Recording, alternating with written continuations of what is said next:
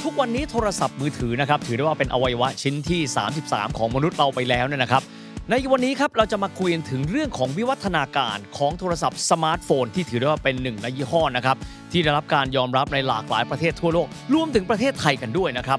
วันนี้เราจะมารู้กันนะครับว่าวิวัฒนาการของยุคดิจิทัลผ่านสมาร์ทโฟนแบรนด์ Oppo นั้นเป็นอย่างไร The Standard Podcast. Eye opening for your ears. World History ประวัติศาสตร์ว่าในเรื่องความมั่งคั่ง และเบื้องลึกเบื้องหลังในแวดวงเศรษฐกิจ การลงทุน ให้รู้ลึกรู้รอบ เข้าใจไปกว่าที่เคยเข้าใจมาก่อน สวัสดีครับ ผมวิทย์สิทธิเวคิน และนี่คือ World History Podcast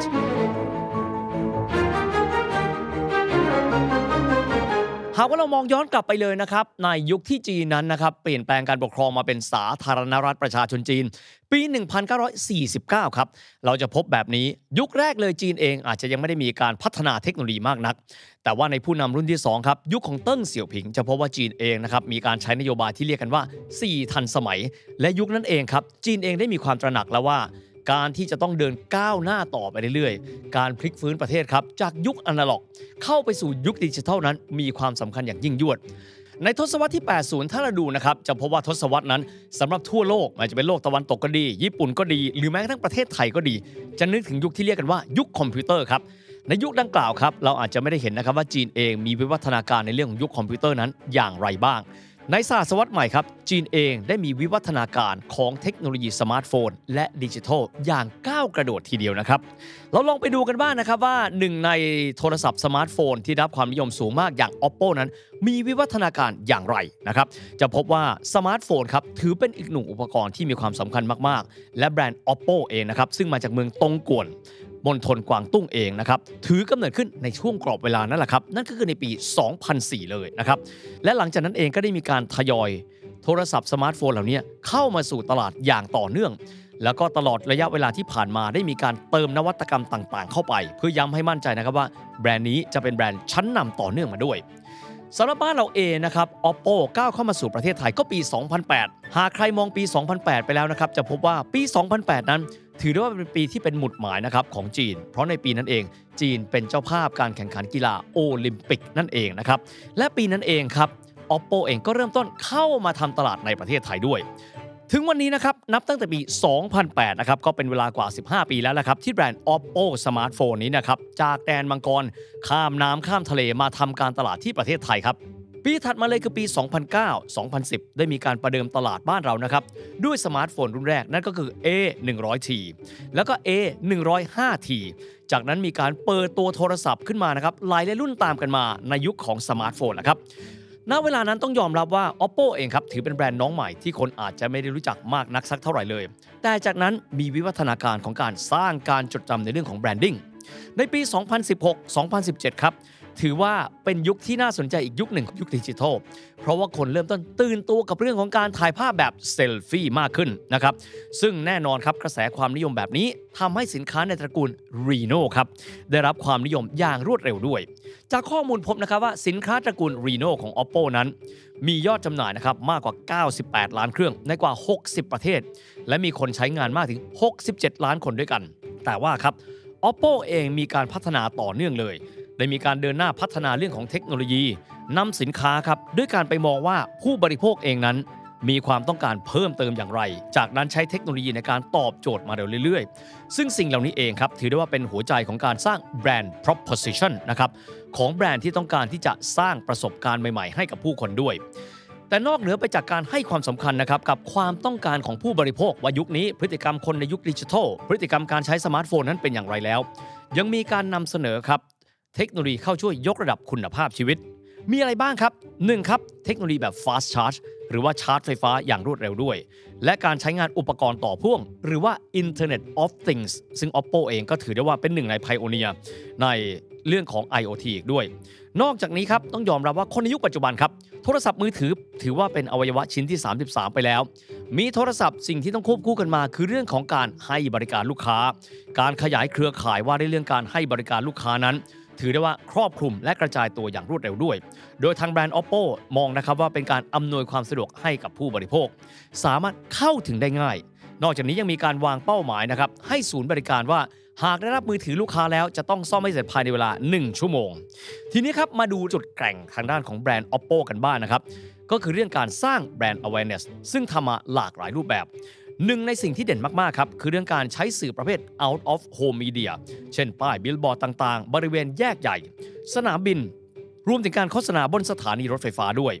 รวมถึงการเลือกใช้พรีเซนเตอร์ที่ตรงกลุ่มนะครับกับกลุ่มเป้าหมายที่เป็นกลุ่มคนรุ่นใหม่ มาเป็นตัวกลางในการสื่อสารนะครับภาพลักษณ์ของแบรนด์ ต้องยอมรับว่าในยุคที่ผ่านมาครับ ตั้งแต่ยุคสหัสวรรษใหม่จนกระทั่งวันนี้เนี่ยคนรุ่นใหม่เกิดขึ้นมาค่อนข้างเยอะ ถ้าเรามองย้อนกลับไปครับในสหัสวรรษใหม่ คน Gen Y ถือเป็นคนรุ่นใหม่ แต่เมื่อสังคมวิวัฒนาการมาครับก็จะพบว่ามีคน Gen Z นะครับ แล้วก็คนรุ่นใหม่กว่านั้น เรื่องของ dynamicของเจเนอเรชันต่างๆ กับเรื่องการบริหารแบรนด์ทาง Oppo ก็ทำกันได้แบบสอดรับกันต่อเนื่องด้วย ทีนี้ทางแบรนด์เองครับมีการทุ่มเทงบด้านการโฆษณากับการตลาดเป็นจำนวนมาก ผลลัพธ์ที่ตอบรับก็ถือว่าดีมากๆ เช่นเดียวกัน เห็นได้จากอะไรครับ นั่นก็คือการเติบโตอย่างก้าวกระโดดนะครับของแบรนด์ Oppo นะครับที่ถือได้ว่าเติบโตอย่างก้าวกระโดดรวดเร็วมาก ยอดการสั่งซื้ออยู่ในอันดับที่ 1 ของเอเชียในภูมิภาคของเรา และสามารถก้าวสู่การเป็นแบรนด์สมาร์ทโฟนอันดับทีสี่4 ของโลกได้แล้วนอกจากนี้ครับที่ผ่านมา Oppo เองได้มีการสร้างการรับรู้แบรนด์ในมุมของความเป็นพรีเมียม ผ่านการเปิดตัวสมาร์ทโฟนระดับ high-end มากขึ้นด้วยนะครับ พร้อมย่างก้าวเข้าสู่ตลาด foldable smartphone foldable ชื่อก็บอกแล้วก็คือสามารถที่จะพับได้ เข้ามาสู่สมาร์ทโฟนแบบจอพับ ที่ถือได้ว่ากำลังเป็นเทรนด์ที่เติบโตขึ้นทั่วโลกกันด้วยครับ ที่ผ่านมา Oppo เองนะครับ สามารถเห็นโอกาสทำการตลาดสมาร์ทโฟนแบบ foldable หรือว่าสมาร์ทโฟนแบบจอพับ จึงได้มีการเริ่มต้นศึกษานะครับ การวิจัยสร้างอุปกรณ์จอพับ ที่ถือได้ว่าดีที่สุดในตลาด โดยเริ่มต้นจดสิทธิบัตรนะครับ 5 ปีที่แล้ว 2561 นี่แหละครับ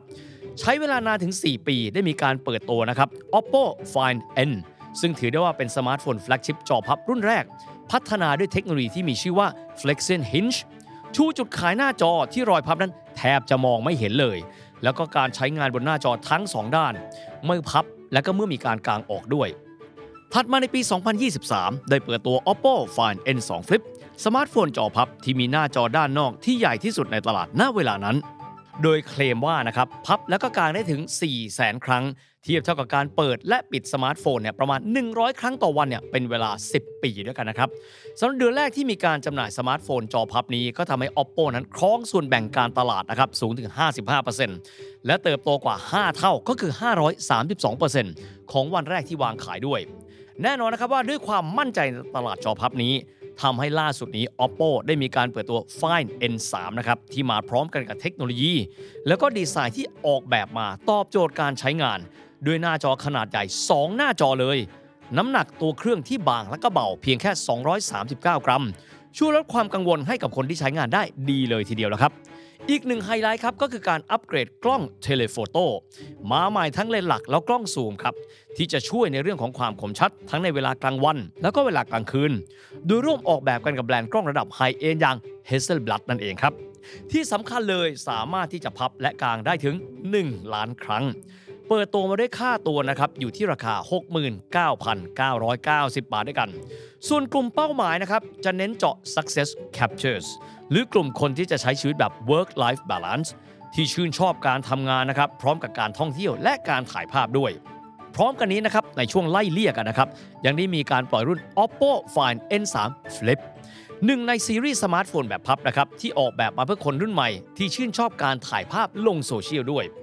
อัปเกรดความละเอียดของกล้องเพิ่มขึ้น ถ้าเทียบกันกับรุ่นก่อนหน้านี้ ก็คือ Oppo Find N2 Flip ถือว่ามีความล้ำไปอีกขั้นหนึ่ง เพราะว่า Developer หรือว่านักพัฒนาได้มีการออกแบบฟีเจอร์ใหม่ครับทำให้ฝาจอหลังเครื่อง สามารถเข้าถึงแอปพลิเคชันไม่ว่าจะเป็น YouTube TikTok Facebook และ Line นะครับ ให้ได้ใช้งานกันแบบไม่จำเป็นต้องเปิดฝา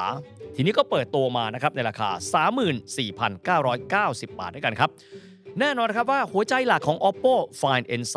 และ Oppo นะครับ Find N3 Flip คือการถ่ายภาพ Portrait นี่แหละครับ ที่พัฒนาต่อยอดมาจากโหมด Portrait ของ Hasselblad ระบบ Oppo ซึ่งบริษัทก็เชื่อนะครับว่าจะสามารถที่จะตอบโจทย์การใช้งานของคนรุ่นใหม่นั้น ได้เป็นอย่างดีครับ แต่แน่นอนที่สุดนะครับว่าท่ามกลางการแข่งขันเรื่องของสมาร์ทโฟนนะครับในศตวรรษที่ 21 แบบนี้